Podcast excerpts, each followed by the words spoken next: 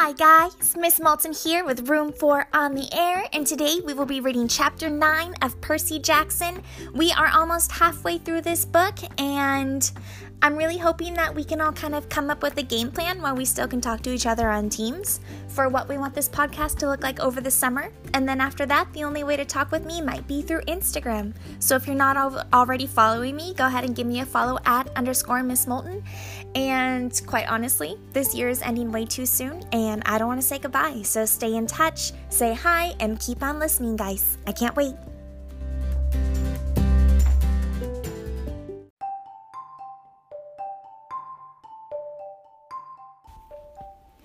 Chapter 9 I am offered a quest. The next morning, Chiron moved me to cabin 3. I didn't have to share with anybody. I had plenty of room for all my stuff, the Minotaur's horn, one set of spare clothes, and a toiletry bag. I got to sit at my own dinner table, pick all of my own activities, call lights out whenever I felt like it, and not listen to anybody else. And I was absolutely miserable. Just when I'd started to feel accepted, to feel I had a home in cabin 11 and I might be a normal kid, or as normal as you can be when you're a half blood, I'd been separated out as if I had some rare disease. Nobody mentioned the Hellhound, but I got the feeling they were all talking about it behind my back. The attack had scared everybody. It sent two messages one, that I was the son of the sea god, and two, monsters would stop at nothing to kill me. They could even invade a camp that had always been considered safe. The other campers steered clear of me as much as possible. Cabin 11 was too nervous to have sword class with me after what I'd done to the Ares folks in the woods, so my lessons with Luke became one on one. He pushed me harder than ever and wasn't afraid to bruise me up in the process. You're going to need all of the training you can get, he promised as we were working with swords and flaming torches. Now let's try that Viper beheading strike again. 50 more repetitions. Annabeth still taught me Greek in the mornings, but she seemed distracted. Every time I said something, she scowled at me, as if I just poked her between the eyes. After lessons, she would walk away muttering to herself Quest, Poseidon? Dirty rotten. Gotta make a plan. Even Clarisse kept her distance, though her venomous looks made it clear she wanted to kill me for breaking her magic spear. I wish she would just yell or punch me or something. I'd rather get into fights every day than be ignored. I knew somebody at camp resented me because one night I came into my cabin and found a mortal newspaper dropped inside the doorway, a copy of the New York Daily News, opened to the Metro page. The article took me almost an hour to read because the angrier I got, the more the words floated around on the page. Boy and Mother Still Missing After Freak Car Accident by Eileen Smythe. Sally Jackson and son Percy are still missing one week after their mysterious disappearance. The family's badly burned 78 Camaro was discovered last Saturday on a North Long Island road with the roof tipped off and the front axle broken. The car had flipped and skidded for several hundred feet before exploding. Mother and son had gone for a weekend vacation to Montauk, but left hastily under mysterious circumstances. Small traces of blood were found in the car and near the scene of the wreck, but there were no other signs of the missing Jacksons. Residents in the rural area reported seeing nothing unusual around the time of the accident. Miss Jackson's husband, Gabe Ugliano, claims that his stepson, Percy Jackson, is a troubled child who has been kicked out of numerous boarding schools and has expressed violent tendencies in the past. Police would not say whether son Percy is a suspect in his mother's disappearance, but they have not ruled out foul play. Below are recent pictures of Sally Jackson and Percy. Police urge anyone with information to call the following toll free Crime Stoppers hotline. The phone number was circled in black marker. I wadded up the paper and threw it away, then flopped down on my bunk bed in the middle of my empty cabin. Lights out, I told myself miserably. That night I had my worst dream yet. I was running along the beach in a storm. This time, there was a city behind me.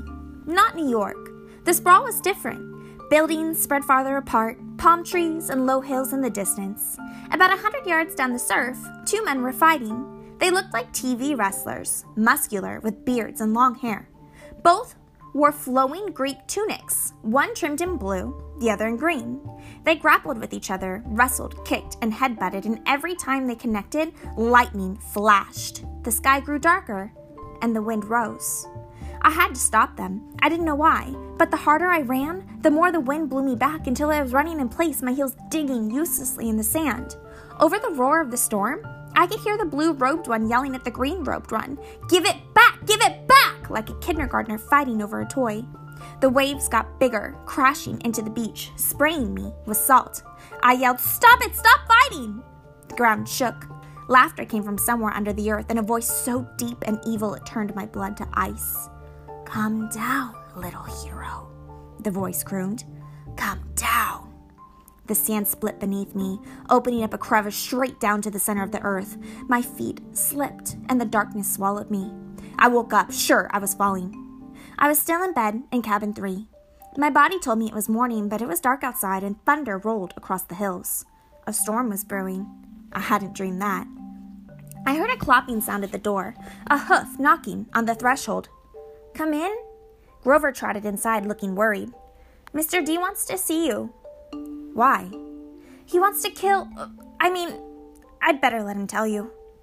Nervously, I got dressed and followed, sure that I was in huge trouble. For days, I'd been half expecting a summons to the big house. Now that I was declared a son of Poseidon, one of the big three gods who weren't supposed to have kids, I figured it was a crime for me to just be alive. The other gods had probably been debating the best way to punish me for existing, and now Mr. D was ready to deliver their verdict. Over Long Island Sound, the sky looked like ink soup coming to a boil. A hazy curtain of rain was coming in our direction. I asked Grover if we needed an umbrella. No, he said. It never rains here unless we want it to. I pointed at the storm. What the heck is that then? He glanced uneasily at the sky. It'll pass around us. Bad weather always does. I realized he was right. In the week I'd been here, it had never been overcast. The few rain clouds I'd seen had skirted right around the edges of the valley. But this storm? This one was huge. At the volleyball pit, the kids from Apollo's cabin were playing a morning game against the satyrs. Dionysus's twins were walking around in the strawberry fields, making the plants grow. Everybody was going about their normal business, but they looked tense. They kept their eyes on the storm. Grover and I walked up to the front porch of the big house. Dionysus sat at the pinnacle ta- at the pinochle table in his tiger-striped Hawaiian shirt with his Diet Coke, just as he had on my first day. Chiron sat across the table in his fake wheelchair. They were playing against invisible opponents, two sets of cards hovering in the air. Well, well, Mr. D said without looking up. Our little celebrity. I waited. Come closer, Mr. D said, and don't expect me to kowtow to you, mortal, just because old Barnacle Beard is your father. A net of lightning flashed across the clouds. Thunder shook the windows of the house. Blah, blah, blah, Dionysus said. Chiron feigned interest in his pinochle cards. Grover cowered by the railing, his hooves clopping back and forth. If I had my way, Dionysus said, I would cause your molecules to erupt in flames. We'd sweep up the ashes and be done with a lot of trouble. But Chiron seems to feel this would be against my mission at this cursed camp to keep you little brats safe from harm. Spontaneous combustion is a form of harm, Mr. D, Chiron put in. Nonsense, Dionysus said. Boy wouldn't feel a thing. Nevertheless, I've agreed to restrain myself. I'm thinking of turning you into a dolphin instead, sending you back to your father. Mr. D, Chiron warned. Oh, all right, Dionysus relented. There's one more option, but it's deadly foolishness. Dionysus rose, and the invisible player's cards dropped to the table. I'm off to Olympus for the emergency meeting. If the boy is still here when I get back, I'll turn him into an Atlantic bottlenose. Do you understand? And Perseus Jackson, if you're at all smart, you'll see that's a much more sensible choice than what Chiron feels you must do. Dionysus picked up a playing card, twisted it, and it became a plastic rectangle. A credit card? No, a security pass. He snapped his fingers. The air seemed to feel and bend around him. He became a hologram, then a wind, and then he was gone, leaving only the smell of fresh pressed grapes lingering behind. Chiron smiled at me, but he looked tired and strained. Sit, Percy, please. And Grover. We did. Chiron laid his cards on the table, a winning hand he'd gotten used to. Tell me, Percy, he said. What did you make of the Hellhound? Just hearing the name made me shudder. Chiron probably wanted me to say, heck, it was nothing. I eat hellhounds for breakfast. But I didn't feel like lying. It scared me, I said.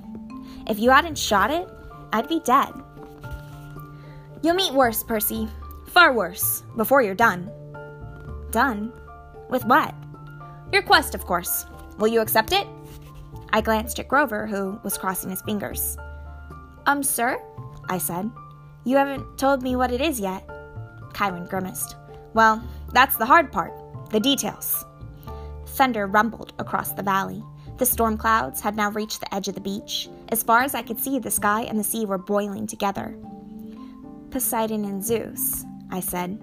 They're fighting over something valuable, something that was stolen, aren't they? Chiron and Grover exchanged looks. Chiron sat forward in his wheelchair. How did you know that? My face felt hot. I wished I hadn't opened my big mouth. The weather since Christmas has been weird, like the sea and the sky are fighting. Then I talked to Annabeth, and she'd overheard something about a theft, and I've also been having these dreams.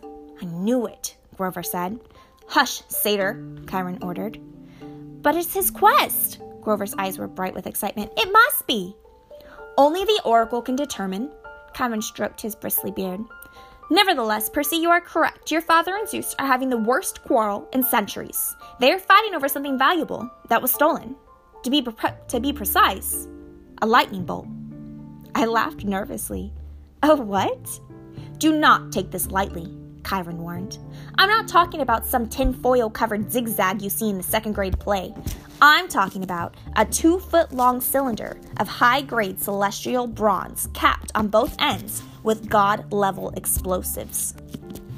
Oh. Zeus's master bolt, Chiron said, getting worked up now.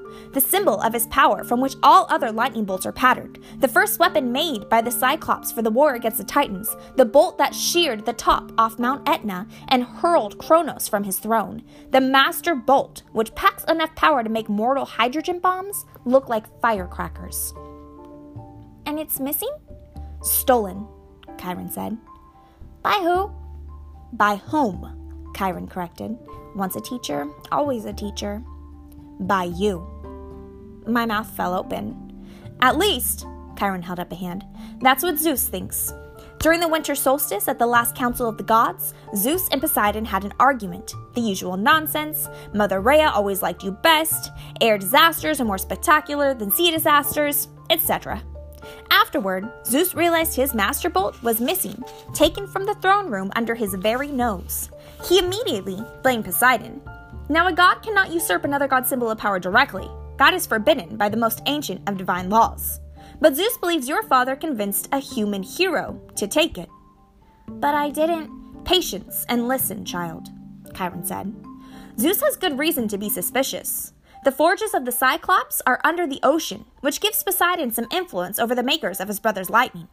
Zeus believes Poseidon has taken the Master Bolt and is now secretly having the Cyclops build an arsenal of illegal copies, which might be used to topple Zeus from his throne. The only thing Zeus wasn't sure about was which hero Poseidon used to steal the bolt. Now Poseidon has openly claimed you as his son. You were in New York over the winter holidays. You could easily have snuck into Olympus. Zeus believes he has found his thief. But I've never been to Olympus. Zeus is crazy. Chiron and Grover glanced nervously at the sky. The clouds didn't seem to be parting around us, as Grover had promised. They were rolling straight over our valley, sealing us in like a coffin lid. Er, Percy? Grover said. We don't use the C word to describe the Lord of the Sky? Perhaps paranoid, Chiron suggested. Then again, Poseidon has tried to unseat Zeus before. I believe that was question 38 on your final exam. He looked at me as if he actually expected me to remember question 38. How could anyone accuse me of stealing a god's weapon? I couldn't even steal a slice of pizza from Gabe's poker party without getting busted. Chiron was waiting for an answer. Something about a golden net? I guessed. Poseidon and Hera and a few other gods, they like trapped Zeus and wouldn't let him out until he promised to be a better ruler, right? Correct, Chiron said. And Zeus has never trusted Poseidon since. Of course, Poseidon denies stealing the Master Bolt. He took great offense at the accusation. The two have been arguing back and forth for months, threatening war, and now you've come along and the proverbial last straw. But I'm just a kid. Percy, Grover cut in, if you were Zeus, and you already thought your brother was plotting to overthrow you, then your brother suddenly admitted he had broken the sacred oath he took after World War II, that he's fathered a new moral hero who might be used as a weapon against you? Wouldn't that put a twist in your toga? But I didn't do anything. Poseidon, my dad, he, he didn't really have this master bolt stolen, did he? Chiron sighed. Most thinking observers would agree that thievery is not Poseidon's style, but the sea god is too proud to try convincing Zeus of that. Zeus has demanded that Poseidon return the bolt by the summer solstice. That's June 21st, 10 days from now. Poseidon wants an apology for being called a thief by the same date. I hoped that diplomacy might, might prevail, that Hera or Demeter or Hestia would make the two brothers see sense, but your arrival has inflamed Zeus's temper. Now neither god will back down. Unless someone intervenes, unless the master bolt is found and returned to Zeus before the solstice, there will be war. And do you know what a full fledged war would look like, Percy? Bad? I guessed. Imagine the world in chaos, nature at war with itself, Olympians forced to choose sides between Zeus and Poseidon, destruction, carnage, millions dead. Western civilization turned into a battleground so big it will make the Trojan War look like a water balloon fight. Bad, I repeated. And you, Percy Jackson, would be the first to feel Zeus's wrath. It started to rain. Volleyball players stopped their game, and I stared in stunned silence at the sky. I had brought this storm to Half Blood Hill. Zeus was punishing the whole camp because of me. I was furious. So I have to find the stupid bolt, I said, and return it to Zeus. What better peace offering, Chiron said, than to have the son of Poseidon return Zeus's property? If Poseidon doesn't have it, where is the thing? I believe I know. Chiron's expression was grim. Part of a prophecy I had years ago, well, some of the lines make sense to me now, but before I can say more, you must officially take up the quest. You must seek the counsel of the oracle. Why can't you tell me where the bolt is beforehand? Because if I did, you would be too afraid to accept the challenge. I swallowed. Good reason. You agree then? I looked at Grover, who nodded encouragingly. Easy for him. I was the one Zeus wanted to kill. All right, I said. It's better than being turned into a dolphin. Then it's time you consulted the oracle, Chiron said. Go upstairs, Percy Jackson, to the attic. When you come back down, assuming you're still sane, we'll talk more. Four flights up, the stairs ended under a green trap door. I pulled the cord. The door swung down, and a wooden ladder clattered into place. The warm air from above smelled like mildew and rotten wood and something else, a smell I remembered from biology class. Reptiles? The smell of snakes. I held my breath and climbed. The attic was filled with Greek hero junk armor strands covered in cobwebs, one bright sh- uh, once bright shields pitted with rust, older old leather steamer trunks plastered with stickers saying Ithaca, Circe's Isle, and land of the Amazons. One long table was stacked with glass jars filled with pickled things severed hairy claws, huge yellow eyes, various other parts of monsters. A dusty mounted trophy on the wall looked like a giant snake's head, but with horns and a full set of shark's teeth. The plaque read Hydra Head Number 1, Woodstock, New York, 1969. By the window, sitting on a wooden tripod stool, was the most gruesome memento of all a mummy. Not the wrapped in cloth kind, but a human female body shriveled to a husk. She wore a tie dyed sundress, lots of beaded necklaces, and a headband over long black hair. The skin of her face was thin and leathery over her skull, and her eyes were glassy white slits, as if the real eyes had been replaced by marbles. She'd been long dead. Looking at her sent chills at my back and that was before she sat up on her stool and opened her mouth. A green mist poured from the mummy's mouth, coiling over the floor in thick tendrils, hissing like 20,000 snakes. I stumbled over myself trying to get to the trapdoor, but it slammed shut. Inside my head, I heard a voice slithering into one ear and coiling around my brain. I am the spirit of Delphi, speaker of the prophecies of Phoebus Apollo, slayer of the mighty Python. Approach, seeker, and ask. I wanted to say, No thanks, wrong door, just looking for the bathroom. But I forced myself to take a deep breath. The mummy wasn't alive. She was some kind of gruesome receptacle for something else, the power that was now swirling around me in the green mist. But its presence didn't feel evil, like my demonic math teacher, Mrs. Dodds, or the Minotaur. It felt more like the three fates I'd seen knitting the yarn outside the highway fruit stand ancient, powerful, and definitely not human. but not particularly interested in killing me either. I got up the courage to ask, What is my destiny? The mist swirled more thickly, collecting right in front of me and around the table with the pickled monster part jars. Suddenly, there were four men sitting around the table playing cards. Their faces became clearer. It was Smelly Gabe and his buddies. My fists clenched, though I knew this poker party couldn't be real. It was an illusion, made out of mist. Gabe turned toward me and spoke in the rasping voice of the oracle You shall go west and face the god who has turned. His buddy on the right looked up and said in the same voice, You shall find what was stolen and see it safely returned. The guy on the left threw in two poker chips, then said, You shall be betrayed by one who calls you a friend. Finally, Eddie, our building super, delivered the worst line of all And you shall fail to save what matters most in the end. The figures began to dissolve. At first, I was too stunned to say anything, but as the mist retreated, coiling into a huge green serpent and slithering back into the mouth of the mummy, I cried, Wait! What do you mean? What friend? What will I fail to save? The tail of the mist snake disappeared into the mummy's mouth. She reclined back against the wall, her mouth closed tight, as if it hadn't been open in a hundred years. The attic was silent again, abandoned, nothing but a room full of mementos. I got the feeling that I could stand here until I had cobwebs too, and I wouldn't learn anything else. My audience with the Oracle was over. Well, Chiron asked me. I slumped into a chair at the pinochle table. She said I would retrieve what, would stole- what was stolen. Grover sat forward, chewing excitedly on the remains of a Diet Coke can. That's great! What did the Oracle say exactly? Chiron pressed. This is important. My ears were still tingling from the reptilian voice. She. She said I would go west and face a god who had turned. I would retrieve what was stolen and see it safely returned. I knew it, Grover said. Chiron didn't look satisfied. Anything else? I didn't want to tell him. What friend would betray me? I didn't have that many. And the last line? I would fail to save what mattered most? What kind of oracle would send me on a quest and tell me, oh, by the way, you'll fail? How could I confess that? No, I said. That's about it. He studied my face. Very well, Percy, but know this. The oracle's words often have double meanings. Don't dwell on them too much. The truth is not always clear until the events come to pass. I got the feeling he knew I was holding back something bad and he was trying to make me feel better.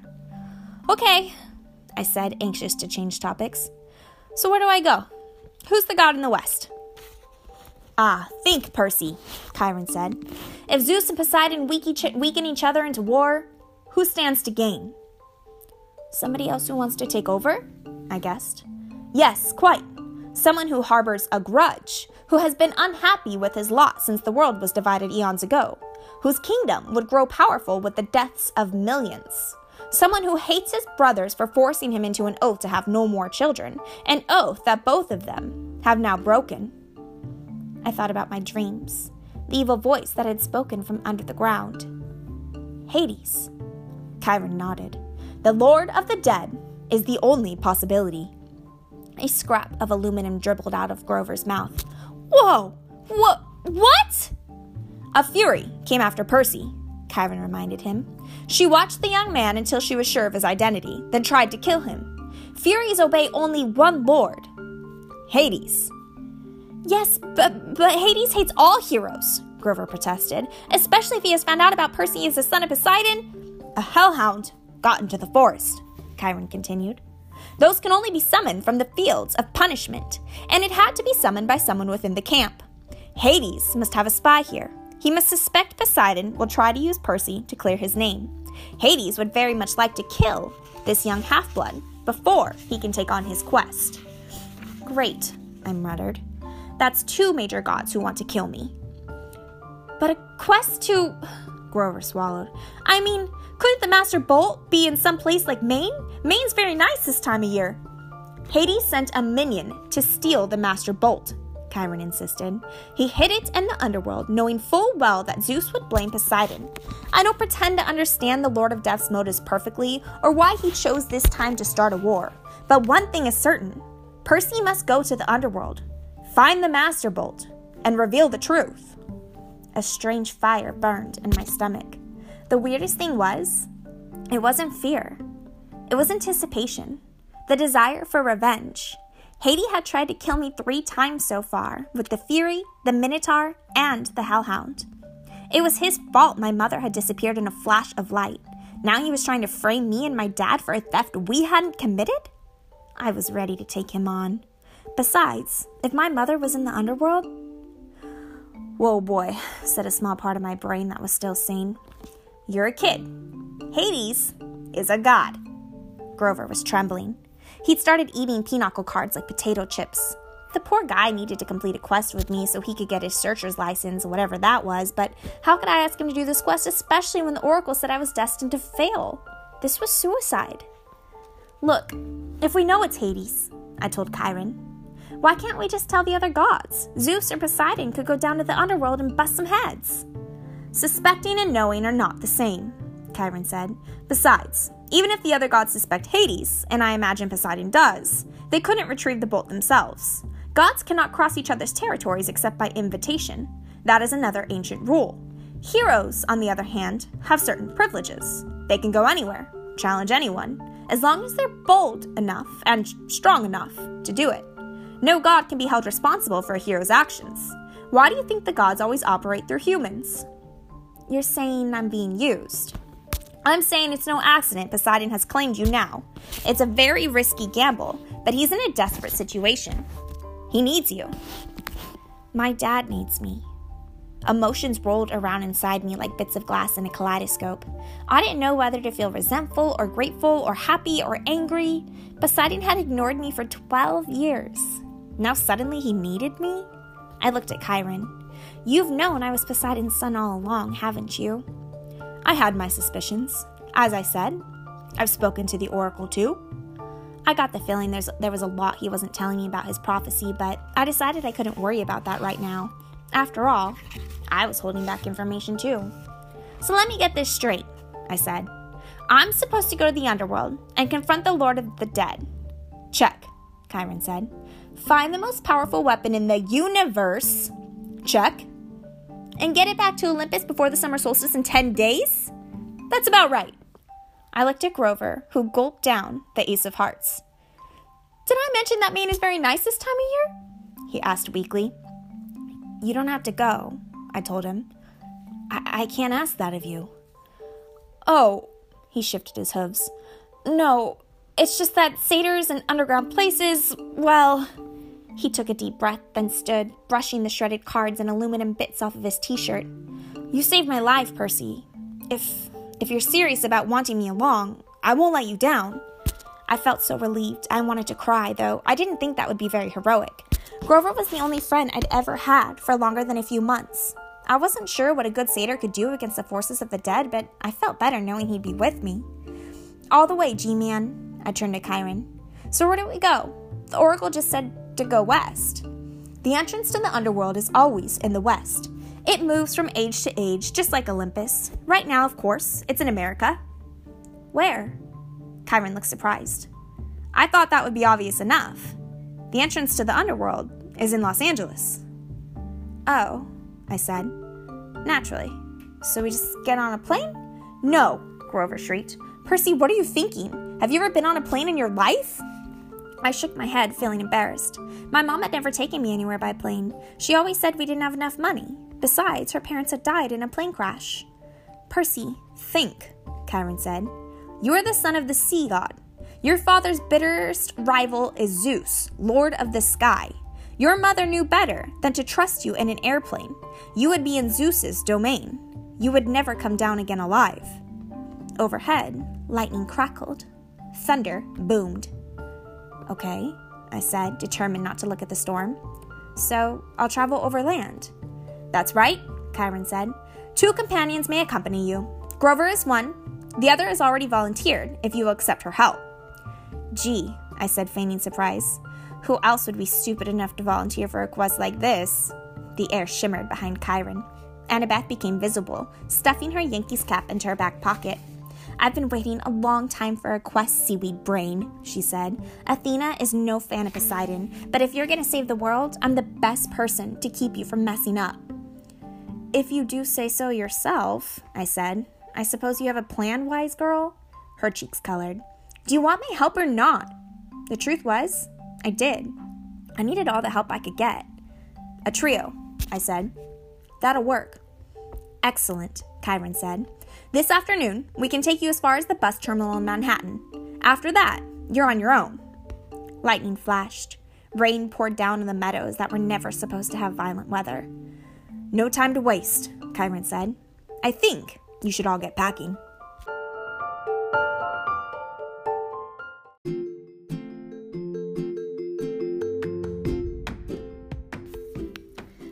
All right, you guys, that was chapter 9, and we know that it is about to get intense. Last time Percy was out in the real world, he started to get attacked more and more often by these scary gods and demons, and now he is on his way back to travel on land across the entire country and enter the gates of the underworld.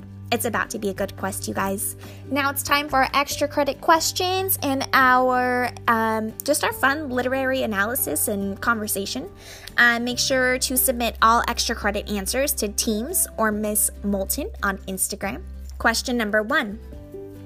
Once Percy found out that he was Poseidon's son, he got moved to cabin 3 and got to live there alone because he was Poseidon's only son, as it was illegal for the big three to have any more half blood children. Percy goes from falling asleep happy in the overcrowded minimal cabin 11 a few nights before to being miserable and lonely in the luxurious cabin 3. Which would you prefer? Question number 2. Percy gets offered to go on a quest to find and return Zeus's master bolt before Zeus and Poseidon break into a war that would eventually lead to Hades being able to take over.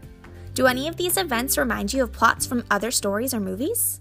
If so, which ones? And our final extra credit question number three. Percy's prophecy from the oracle says this You shall go west and face the God who has turned. You shall find what was stolen and see it safely returned. You shall be betrayed by one who calls you a friend, and you shall fail to save what matters most in the end. Make a prediction based on the prophecy clues. Maybe guess which friend will betray him Maybe guess what he will fail to save that matters most. Okay? We're going to go ahead and end this episode with a really disgusting would you rather. I cannot wait to hear your answer. Would you rather be trapped in a small room with 10,000 tarantulas for 10 minutes or eat 10 tarantulas in 10 minutes? Oh, I can't wait to hear. Um, I don't know if I have an answer yet. So if you guys answer, I'll tell you mine when I can think of one, but it's so gross. Thank you so much for tuning in, you guys. Check back for chapter 10 tomorrow. I can't wait.